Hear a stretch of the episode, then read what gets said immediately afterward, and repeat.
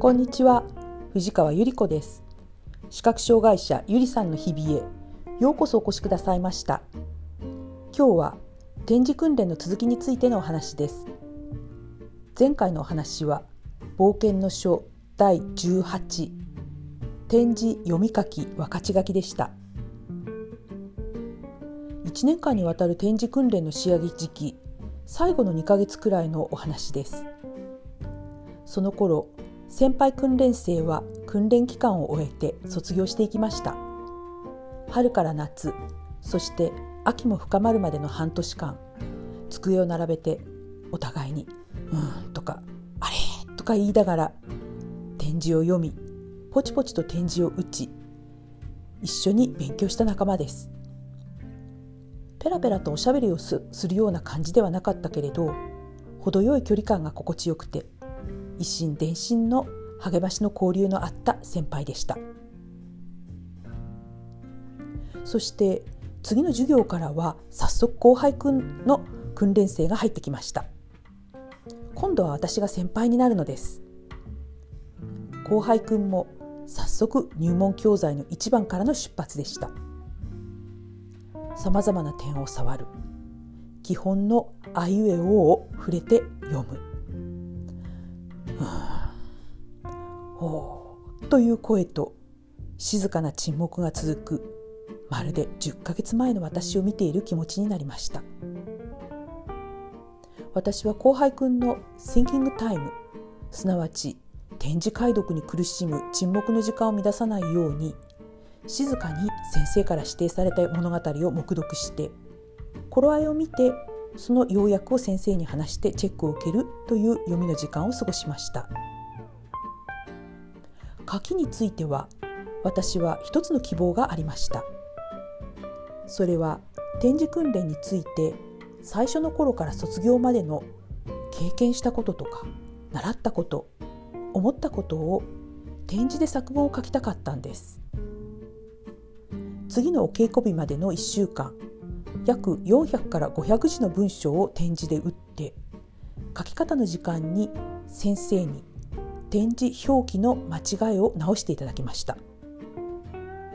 これはとっても良い書き方の練習になりましたね。何しろ自分で書いた文章ですから思い入れがあります。そして間違いやすい書き表し方とかマス開けの細かい規則とか鍵括弧や丸括弧アルファベットの書き方なんかも改めて確認することができました。6週間この作文を作り続けていたらなんとなく最後は展示訓練の卒業作品になっていたのでした。最後の4週間は展示タイプライターを使う訓練でした。展示用のタイプライターがあるなんて思いもよりませんでしたね。出てきた機械がまた何というかものすごくマシーンという鉄の塊でした。ざっくり言ってこのマシーンには展示6点に対応した6つのキーと空白用の長いキーがメインでありました。1の点は左人差し指。2の点は左中指。3の点は左薬指。4は右人差し指。5は右中指。6は右薬指が担当します。ここで気がついていただけたでしょうか。展示タイプライターで展示を打つ時は読む時に感じる点の位置通りにキーを押すんです。展示板と点筆を使う時は紙の裏側から点を押すので裏打ちになりましたよね。でもタイプライターではそのまんま、まあ、見た通りっていうか触った通り打っていけばよいんです。マシーンを前にして私はまたしても頭の中が混乱してきたような気がしたのでした。またほとんど見えない目を凝らしてタイプライターに紙をセットするのも一苦労でした。そして「あいうえお」からガッチャンガッチャンという感じでキーを押していくと展示が紙に浮き出てきます。最後の方になると、まあ、行の最後の方ですね。チーンと音がしてあと何文字とかわかるなんだかものすごく古い時代に読み、ね、遡ったような気がしましたね。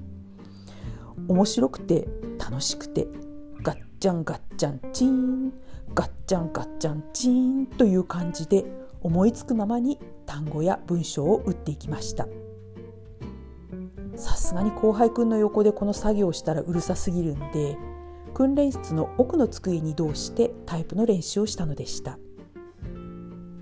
このタイプライターにも2つの機種があってずっしりとしたザ・アメリカンといった感じのと羊羹の箱みたいな細長い軽いものもありました。お値段ってどのくらいなのだろう？と聞いてみて驚きましたね。使う人が少ないと物の値段は高くなる。まさにその通りでした。でもねそう便利なものがあるっていうのは嬉しいしありがたい。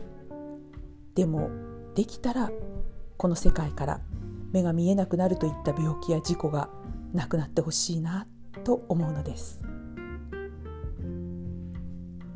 今日もお聞きくださいましてありがとうございました。